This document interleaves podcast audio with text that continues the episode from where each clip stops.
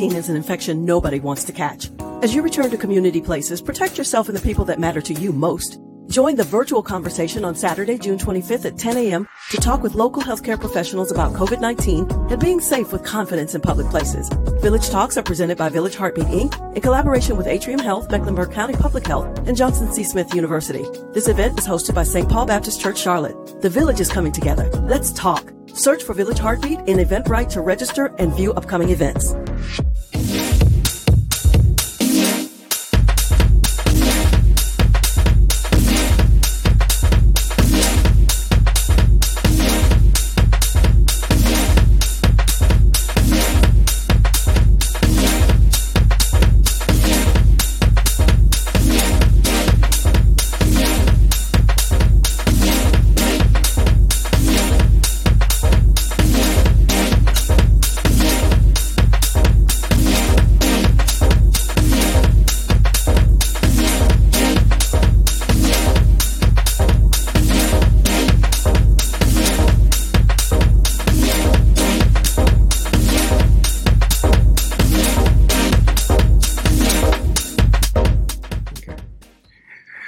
There. Welcome to um, Bible study. We call it TNT, and we're certainly appreciative that you are joining us as far as our live stream is concerned. And we thank God for your presence. And we pray uh, that you have had a good week thus far. And I am excited to be sharing with you as far as Ephesians chapter 6, uh, starting at verse 10. Before we get started, though, let me, if I could, uh, lift you all in a word of prayer so that you can um, hopefully and prayerfully be able to glean what it is that the Lord would have for you to, to, to gather at this time. God, we come to you and we thank you for another wonderful opportunity to be able to study your word, to be able to um, glean from you, to be able to hear from you. The study of your word is one of the primary ways, oh God, that we hear from you. And so we pray right now, God, that by the power and the presence of your Holy Spirit, you will be with us. Give us the insight that we so desperately need as far as hearing your word. Your word reminds us he or she who hath hear, ear, let him or her hear what the Spirit has to say. It is my prayer that during this time of, of teaching that your daughters and sons will hear what you have to say and that we will apply this word to our lives so that we can be better disciples for you. So show yourself mighty and strong, and we'll bless your name in that. It is in the name of Jesus Christ we pray. Amen. Amen. So today we want to pick up on Ephesians chapter 6. Ephesians chapter 6, and I want to focus on verses um, 10 and I want to go through verse 17 for today, and then next week we will finish up Ephesians um, chapter 10, starting at verse 18 through the end of this chapter. And as far as today's sharing is concerned, this is uh, a wonderful, in depth opportunity that um, you and I have to, to partake of when it comes to the Word of God. So, starting at Ephesians chapter 10, as we look at this particular text, we find these words printed, and I'm going to read and I'm going to ask you if you would highlight um, these uh, words or phrases uh, for your own particular study. So we're going to do what I call some some good exegetical work, uh, digging in the text, and then getting a sense for what the Lord will do as far as this time is concerned. Starting at verse 10, it says, Finally, my brethren, be strong in the Lord and in the power of his might. I want you to highlight that whole verse. Finally, my brethren, be strong in the Lord and in the power of his might. Starting at verse 11, put on the whole armor of God. I want you to uh, circle the phrase whole armor that you may be able to stand. I want you to underline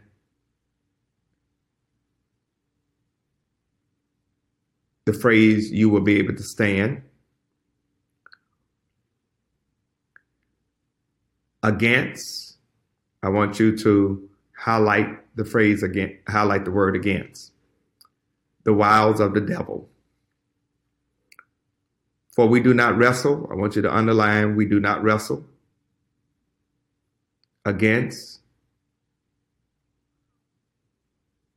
I want you to highlight the word against. Flesh and blood, underline flesh and blood. But against, I want you to highlight against principalities, underline principalities, against, circle against, or highlight against rather, powers, underline powers, highlight the word against, the rulers of darkness of this age, underline that, against, um, highlight that, spiritual hosts of wickedness in the heavenly places, underline that phrase, spiritual hosts of wickedness in the heavenly places.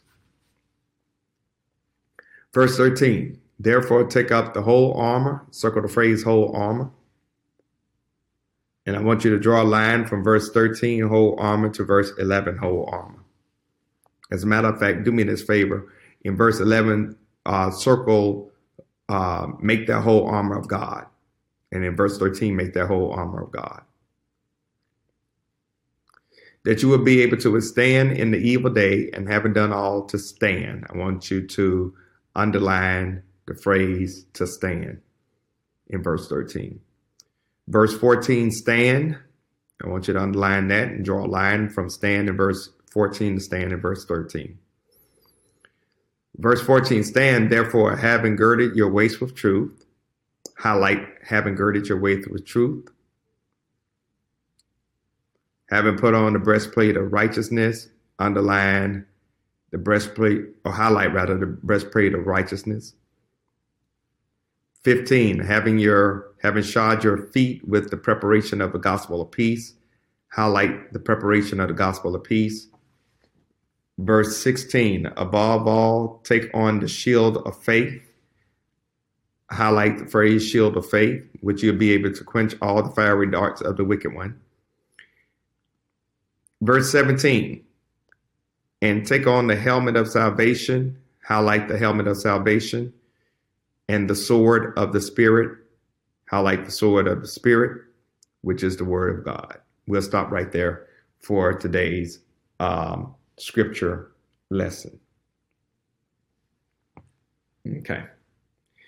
So, as we get ready to talk about the whole armor of God, and we want to unpack this in a very meaningful way, um, I just want to let you all know that Paul is encouraging those of us who are believers uh, to be strong in the Lord and in the might of the Lord. This phrase, be strong in the Lord and the might of the Lord, is the power that overcomes resistance as used in Christ's miracles. All right. So we're being basically told that believers can be strengthened not only as not only by the person of the Lord, but also by the resources that the Lord brings to bear on us as far as whatever situation we're dealing with. All right. When we look at um, the continuing rest of this text, we're told to put on the whole armor of God. Now, interestingly, this is not our armor, it's God's armor. okay. It's not our armor, it's God's armor. Our armor is going to fail. Okay. Because our armor got dents, it's got dings, it's got holes, it's got deficits and deficiencies. But we're told to put on the whole armor or the full armor of God. All right. Now, this is really connected, and Paul is using the imagery of the Roman soldier. All right. That we are told that we will be able to stand against the schemes of the devil. That's where the concept wiles is. The concept wiles basically means the schemes or the methodologies or the strategies of the enemy. All right. All right. Without God's armor, we're going to be defeated against what the enemy is going to bring our way. None of us have been able to withstand the schemes of the devils for thousands of years. And so when we don't have on the armor of God and we don't have the strategy of God, we're going to fall. And we got to understand that this struggle that we're dealing with is not physical. It's not against men and women. It is spiritual. It's almost against like a spiritual mafia. um, and so the, the devil will throw all the satanic forces he can against you and me to try to get us off course and out of our purpose. All right. Now, let's get ready to really start digging deep as far as this particular word is concerned. This is what I want you to understand that the moment you accept Jesus Christ as your Lord and Savior, you get on the devil's hit list. All right. You and I, the moment we say yes to Jesus Christ and we're serious about living for Jesus Christ, we get on the devil's hit list. And interestingly, the enemy considers us to be armed and dangerous because we have God on our side. So, as we unpack this, I want you to understand that Paul, right now, is addressing when he says, finally, my brethren, and this includes women as well. Paul is talking to the saints of God. Okay? He is giving a charge uh, to those of us who belong to Jesus Christ. This is not to the people in the world or the culture, and this is not to worldly people in the church. Now, you do know that you can have worldly people in the church, that there are people who are what I would call carnal Christians. Paul is talking to those who are serious about trusting God and believing God, just not being carnal Christians meaning that we're saved, but we do whatever we want to do. All right. Now, let's further unpack this because he wants us to understand that when we are connected to Jesus Christ, that we have strength in God and the power of his might. We have strength in the person of the Lord, and we have strength in the resources that God brings to bear on our situation. All right. This this strength and this power is designed to help us stay in the fight when we get hit the hardest. We may get knocked down, but the strength and the power of the Lord will pick us back up and prop us up. All right. Now, let's let's let's talk about what that strength of the Lord is and what the source of the power is. That is none other than Jesus Christ. Okay? It's not any tricks, it's not any games, it's none other than Jesus Christ. Jesus is the source of our strength. It reminds me of that song, You are the source of my strength, you are the strength of my life. Um, Jesus Christ is in us and we are in Christ. And so, because Christ is in us and we are in Christ, there's a connection. And because of that connection, then you and I have strength and power through Christ, not of ourselves, but through Christ. Let me say that again not of ourselves, but through Jesus Christ. I believe it was Zechariah um, chapter 4, verse 6 that says, Not by might nor by power, but by my spirit says the Lord of hosts. You and I cannot do anything as far as the work of God is concerned unless it is through the strength and the power of God's Spirit. If you rely on your own might and power and strength, you're going to fail. And it's interesting to note that Paul reminds us, uh, I believe it's in Second Corinthians, uh, chapter 12, particularly verses 7 through 10, Paul reminds us that in our weakness, God's strength is perfected. Okay? So let's look at verse 11 as we start really drilling down on this particular passage of scripture. Now, I kind of gave a summary a few minutes ago. Now we're going to do the drill down as far as this reality is concerned. Remember, I told you we're to put on the whole armor of who? The whole armor of God, not your armor. Okay? God's armor. Our armor, unfortunately, is connected to money, maybe political power, education, socioeconomic status, whatever clubs or organizations we belong to. We think that those things are the source of power and they arm us. However, we're told in this particular passage that we're put on the whole armor of God.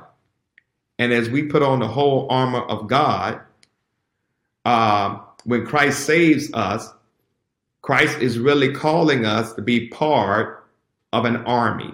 Now, interestingly, today, there are some people who don't like to lift up this motif of being in an army or being in a fight or being on the battlefield. Um, uh, we, we want a peaceable, a peaceable Christ. We want a a, a, a, a, a peaceable God. But in this text, we're really being outfitted and we're really understanding that we're in a fight. We are in a fight. Let me say that again. We are in a fight. And the interesting thing is that in this fight, we have weapons. Okay. In this fight, we have weapons. God, through Christ, is our commander in chief, and we're on the battlefield for him. Now, I also want you to understand that when you get serious about trying to live for God through Jesus Christ, you are going to be attacked.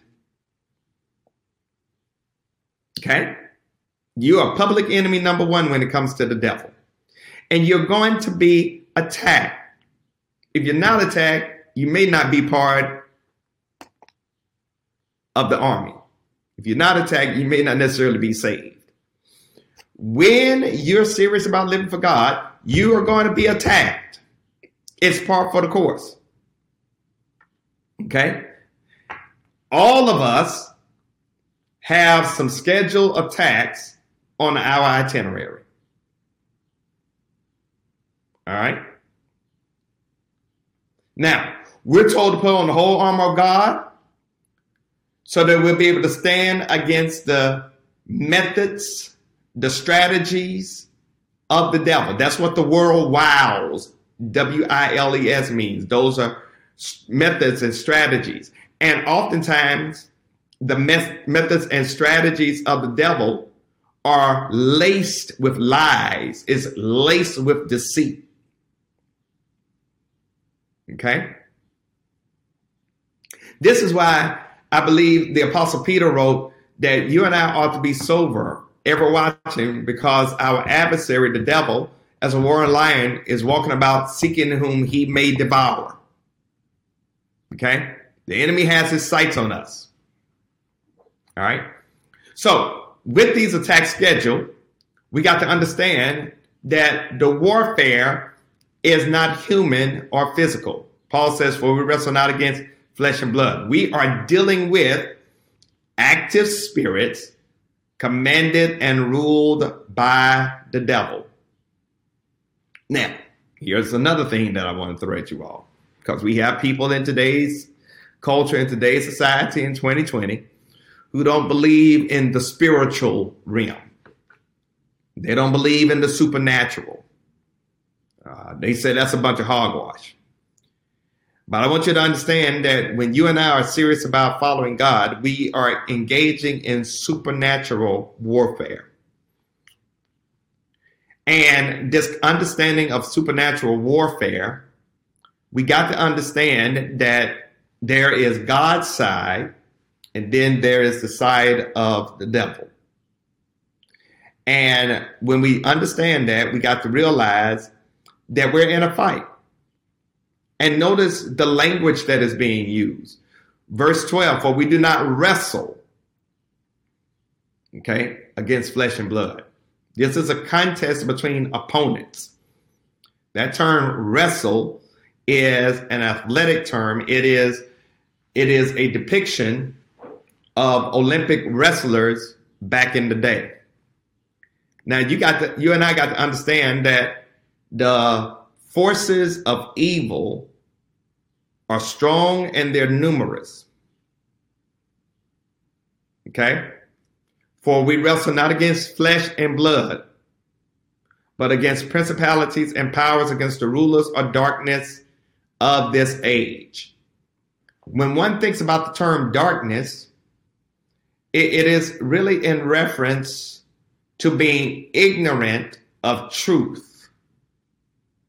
It is being uh, void of the light. Okay?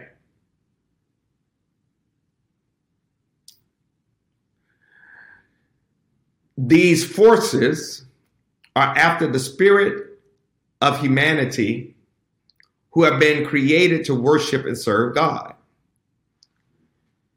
Now, while it's true that the warfare is not against flesh and blood, but these evil forces, these evil spirits, often reside in human bodies. Okay? The spirit does not do anything in and of itself, it works through various chains of human bodies. And I would dare say that those human bodies help to set up human institutions, human structures, and human systems that we find ourselves having to fight against. Okay? Human institutions are not disconnected to human bodies. Human systems are not disconnected to human bodies. Human structures are not disconnected to human bodies. So when we talk about systems and structures, particularly when we're talking about oppressive systems and structures, they are always connected to a human body, a human concept, a human thought. Okay? Now, I just have one question though, because I want to wrestle with just for a moment that if you and I are serious about serving God, if you and I are sons and daughters of God, then it, it would seem unfair that we're serving the Lord, that the Lord will allow for us to have to deal with this type of stuff. but I want you to understand that God allows the enemy to strike. Okay? Now, all you just got to do is remember the story of Job if you don't believe that God allows the enemy to strike. All you got to do is just go back to Job chapter 1 and 2, and you will see that Job was minding his own business. Job was a man who feared God, who despised evil. Job was such a devout man of faith until he made sacrifices to the Lord every day, not only on his behalf, but also on behalf of his sons and daughters lest they sin also. So, so Job really trusts God. And, and Satan, and the term Satan basically means the accuser, the adversary. One day the sons of God were having a meeting in heaven and Satan shows up and God says to Satan, you know, what you doing here? And Satan said, I've just been going up and down the earth seeking who I may devour. And God says, have you ever checked out Job? And Satan said, Yeah, I have, but you got a hedge around him.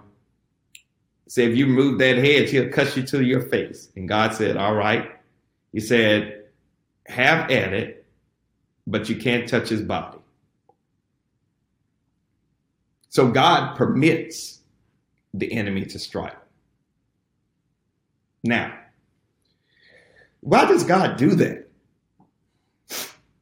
Why, why, does why does God allow for bad things to happen to good people? Why does God permit the enemy to mess with us? Let me, if I could, just give you two fundamental reasons. The first one is to grow us.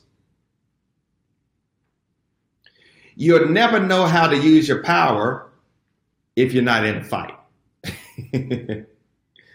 You'll never know how to use your tools of warfare if you're not in a fight. And so there's a difference between training and engaging in a fight. Any boxer will tell you that you can train as much as you want to, but there's a difference between training and being in an actual fight.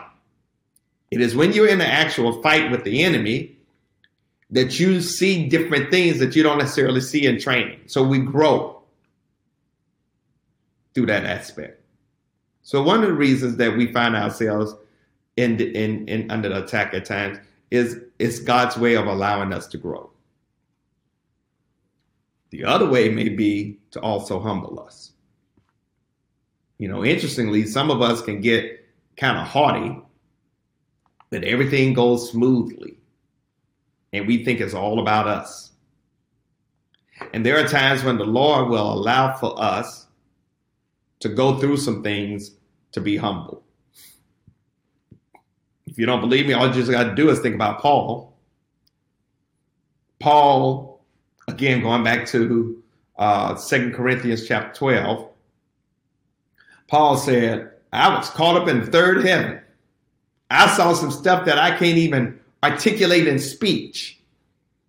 And then he said, um, and if I'm not careful, I will exalt myself because I've had all these major revelations. And I was given a thorn in my flesh.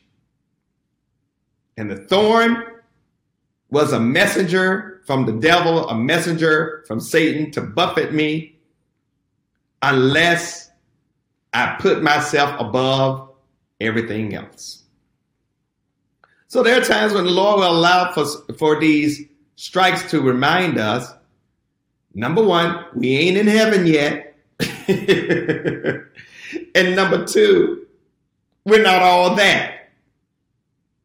So there's a humility that comes with this. There's a humility that comes with this. I don't care how smart you are. I don't care how much money you have. I don't care how many connections you have politically and socially and financially. Attacks are going to come. And when the attack come, there are times you can't depend upon that stuff. You got to depend upon God. So, so there are times when the attacks will happen to keep us humble to keep us praying, to keep us seeking our God. All right? So, what happens when when we have to stand against the wiles of the enemy? What happens when we have to wrestle against flesh and blood, number 1, against principalities, number 1, against powers, number 3, against the rulers of darkness of this age, number 4, against spiritual hosts of wickedness in heavenly places. Number five. Five things. Five things. All right.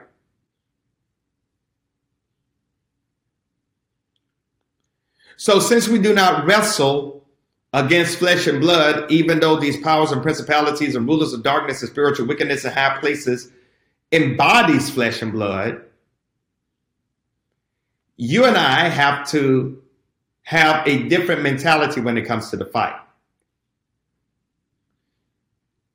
You fight against principalities and powers with a higher principality and a greater power. And trust me, that higher principality and that greater power is not of us. You don't fight darkness with more darkness. You fight darkness with light. Okay. You don't necessarily fight fire with more fire, you fight fire with water. We're reminded that the weapons of our warfare are not carnal. Okay. So now here's the crazy thing. Here's the crazy thing. Because the victory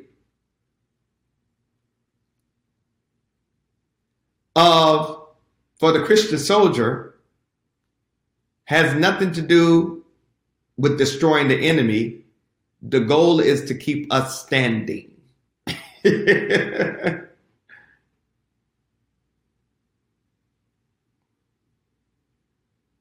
All right. You and I do not defeat the devil in the truest sense of defeat. God's going to deal with him one day. We're just told to stand. You missed that. The mere fact that you stand against the enemy, the mere fact that you stand against whatever the enemy throws your way, ultimately weakens the enemy, ultimately causes the enemy to want to go crazy. Because while the enemy is trying to kill you, you keep standing.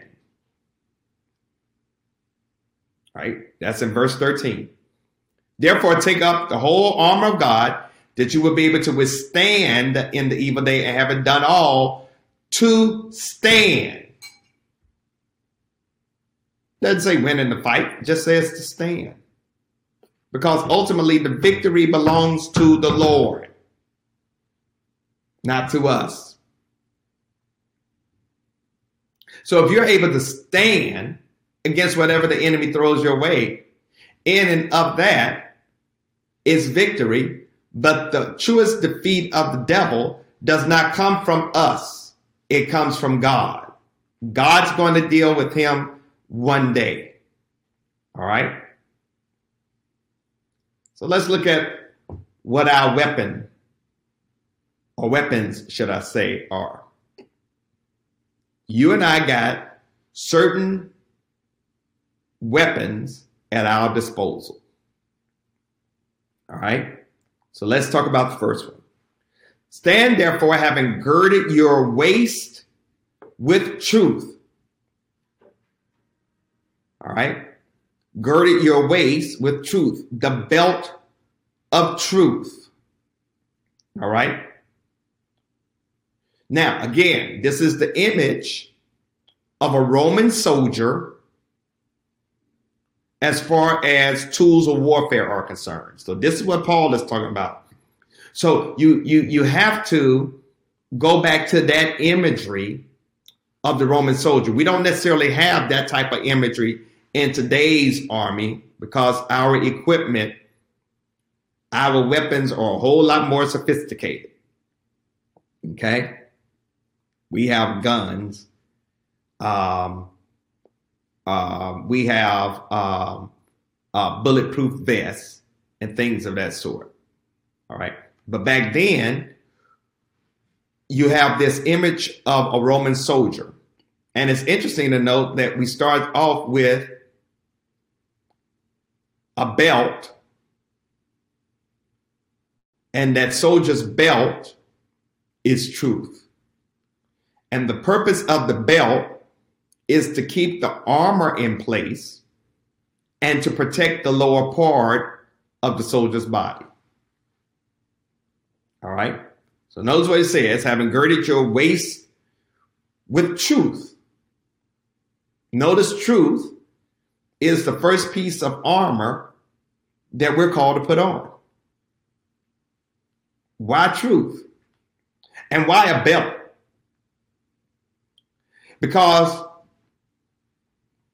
what we must understand is that the devil is the father of lies.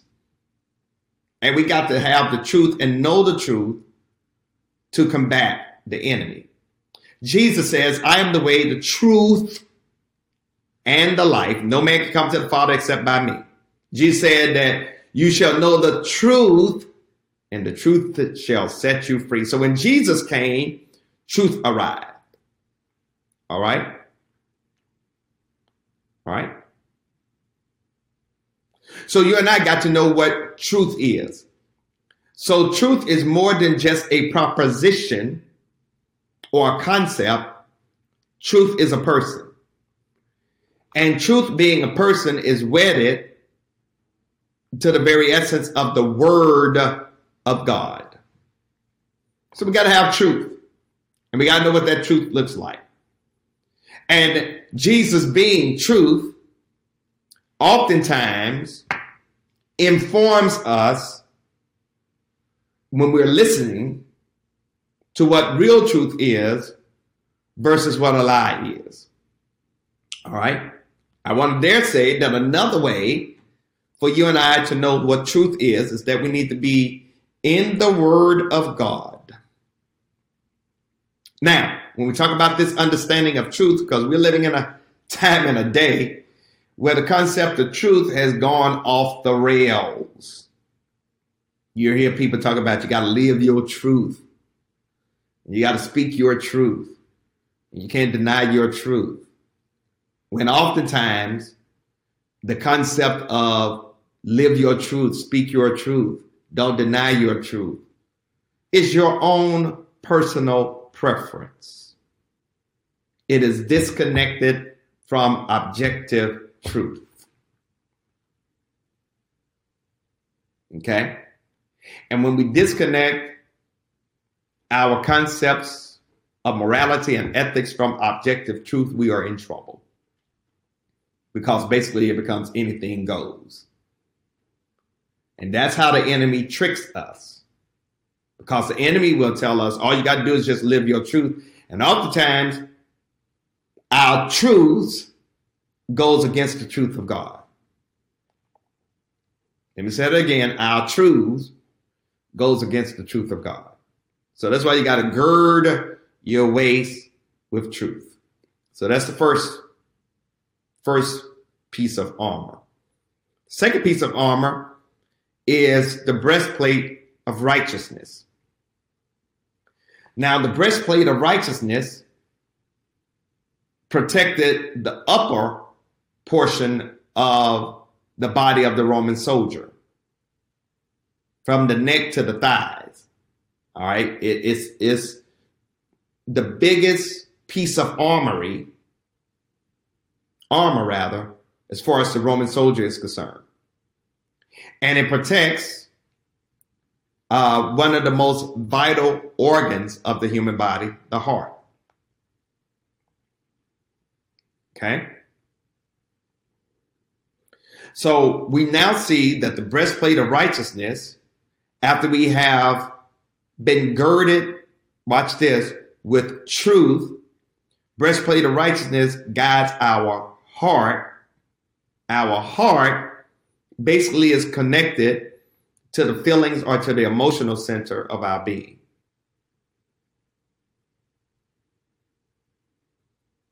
All right. The breastplate of righteousness.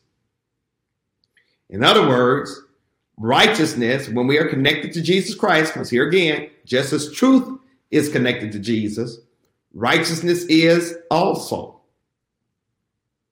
Paul tells us, for Jesus Christ was made to be sin for us, who knew no sin, that we might be made the righteousness of God in Jesus Christ.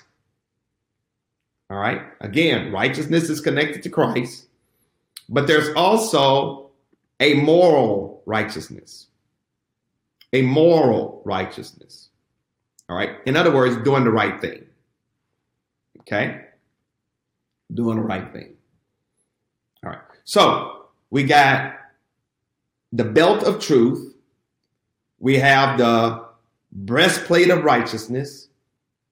Then there's another part of the armor.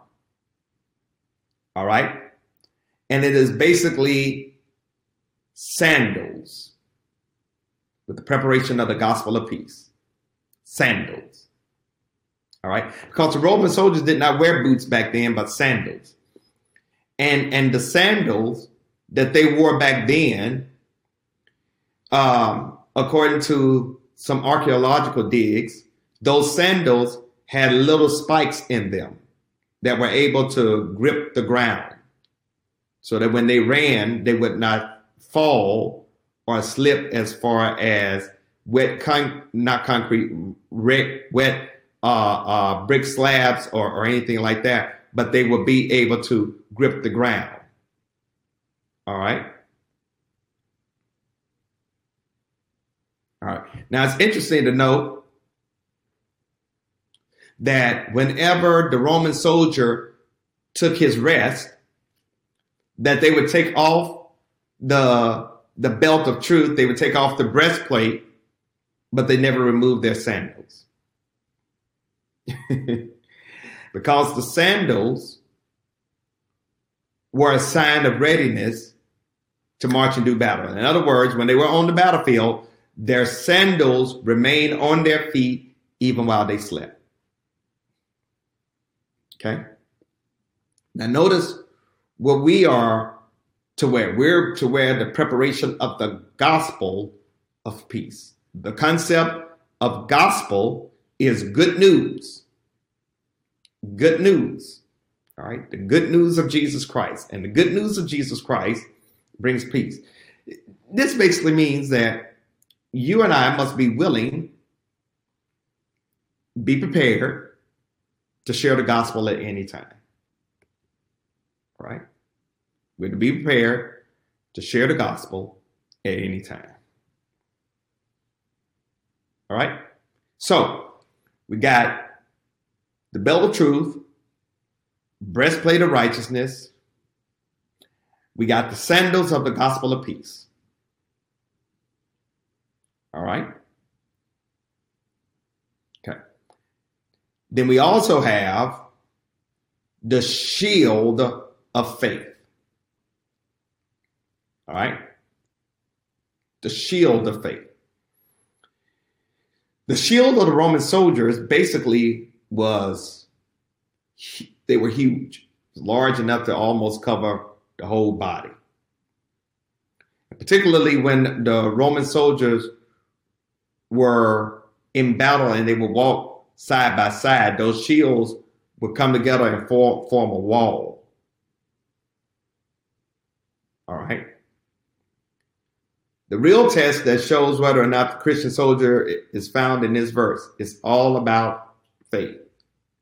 Faith is your shield. All right? Without faith, it's impossible to please God. Faith is your shield.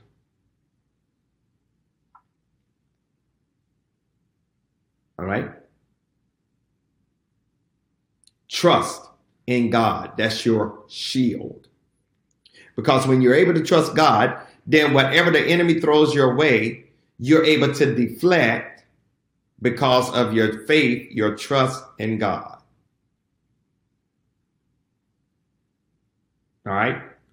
James tells us that we are to count whatever we're going through with joy when we fall into different kinds of temptation knowing the trying of our faith works patience. Right? So, whenever we go through temptations, we're really called to put up the shield of faith, the shield of trust, because God always gives us a way out of the temptation.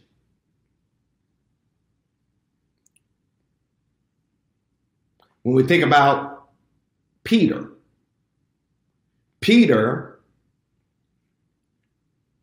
the apostle Peter, when Jesus was on earth, Jesus came to Peter and said, Simon, Satan wants you. He wants to sift you as wheat. I pray for you that your faith fails not. I pray that your faith fails not. I pray that your trust in God through me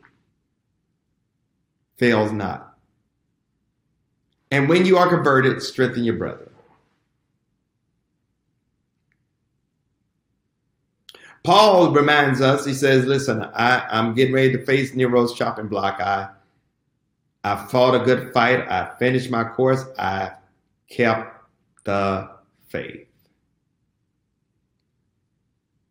We use the shield of faith, the, our trust in God to be able to stop the, watch this, fiery darts that the enemy throws our way. Now, what happens when those darts hit the shield of faith? they are extinguished. When those darts hit the shield of faith, they're put out. Okay, when those darts hit the shield of faith, they're gone. All right. Sometimes we may need to take inventory of our shield and see how many darts that the enemy has thrown our way. Sometimes after we've been on the battlefield, we, need to take inventory of those darts and just start pulling the darts out because they didn't kick you, they didn't kill you. The shield of faith, which quench all the fiery darts of the wicked one. Then notice in verse 17 where Paul says, we got to put on the helmet of salvation and the sword of the Spirit, which is the word of God. Watch this. So we got the belt of truth, the breastplate of righteousness, the sandals of the gospel of peace, the shield of faith, the helmet of salvation, which goes on the head. Now, the breastplate and that helmet are two important things because the enemy is always trying to shoot us in the head to take us out. All right. When Paul speaks of the helmet of salvation, he's really looking at the helmet of the Roman soldier that's worn into battle. Because if the Roman soldier has a blow to the head, that could be fatal. A blow to the head could take a soldier out. Now, if you if you don't have the breastplate of righteousness, because remember, breastplate of righteousness covers the heart, it covers your stomach, covers your torso, it goes down. You know, you can get hit in your chest and survive. But if you get hit in the head, it could take you out.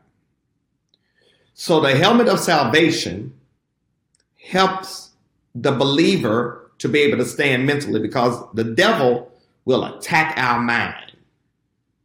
The enemy will come after our thoughts. The enemy starts flooding our mind with negativity.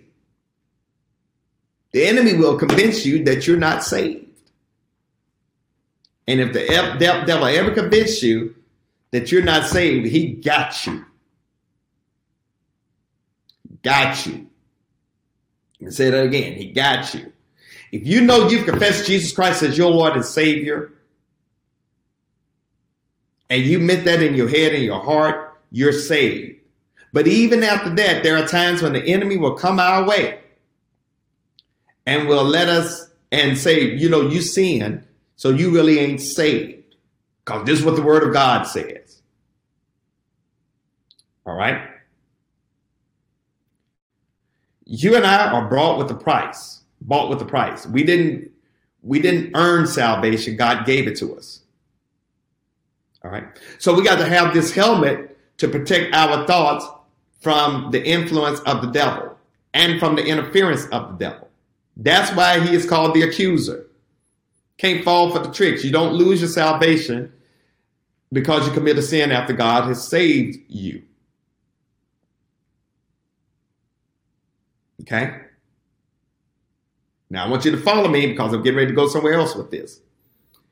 Not only do we have to prevent the enemy from getting in our minds and our thought in our head, but the helmet of salvation also seals the word of God in our thoughts, in our minds, so that we can have new thoughts.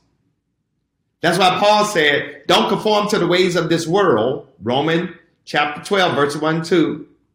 Don't conform to the ways of this world, but be transformed by the what? Renewing of your mind that you may prove what is good and acceptable and perfect will of God. This is why you got to renew your mind every day. That's why you need to have devotional time with God every day. You need to get some word in you every day. You need to have prayer every day. Why? Because your mind needs to be renewed. The word of God becomes food for thought. Because here's what I want to impress upon you that when you think right, you start living right. When your mind is changed, your behavior will change. When your behavior is changed, your actions will change. When your actions will change, the outcomes will change. But it starts with right thinking. Okay? It starts with right thinking. Now, all of these previous mentioned weapons are defensive. We only got one offensive weapon the sword. The sword is the word of God.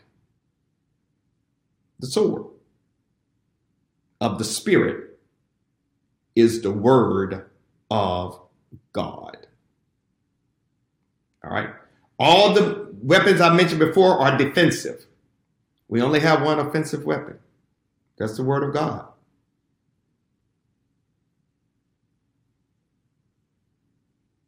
That's our offensive weapon.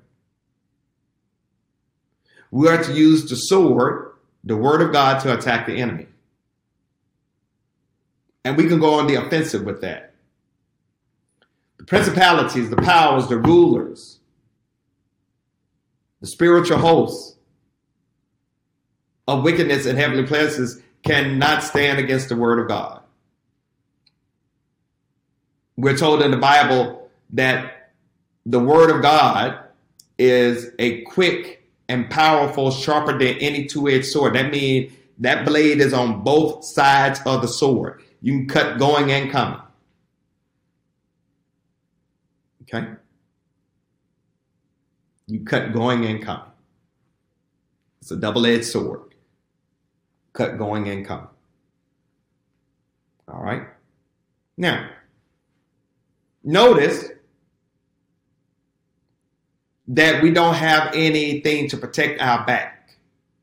The back is exposed. Right, that breastplate of righteousness does not cover the back, it just covers the front.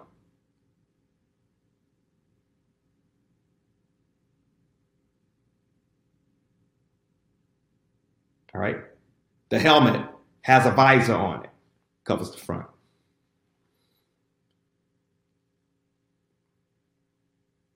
Now, what happens to the back? Why is the back exposed? Two reasons.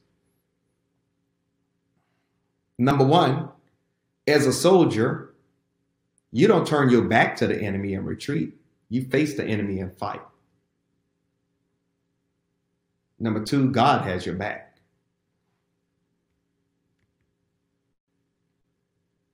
Okay? God has your back. Let me say that again. God has your back. As a soldier, you don't turn your back to the enemy. You fight the enemy. Face forward. If you ever notice a boxer, a boxer is always fighting forward. Doesn't turn his or her back to the enemy. As part of the army of God, we don't go in retreat mode. We face. Why? Because we got a lot of defensive weapons only one offensive weapon, which is the word of God. I would dare say, and I close on this, that you can have all of those defensive mechanisms, but if you don't have the word of God, you have nothing to fight with.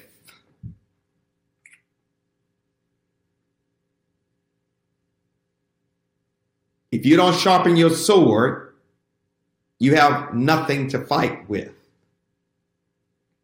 You can have truth as your belt. You can have righteousness as your breastplate. You can have the gospel as your sandals, or you can have faith as your shield. You can have salvation as your helmet. But if you don't have anything to fight with, you're constantly in defensive mode.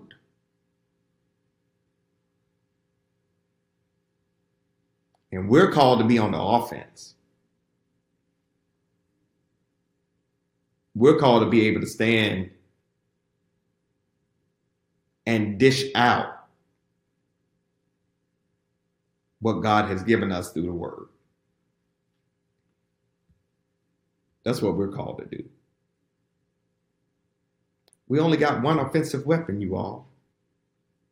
It's not a gun, it's not a missile. uh, it's a sword.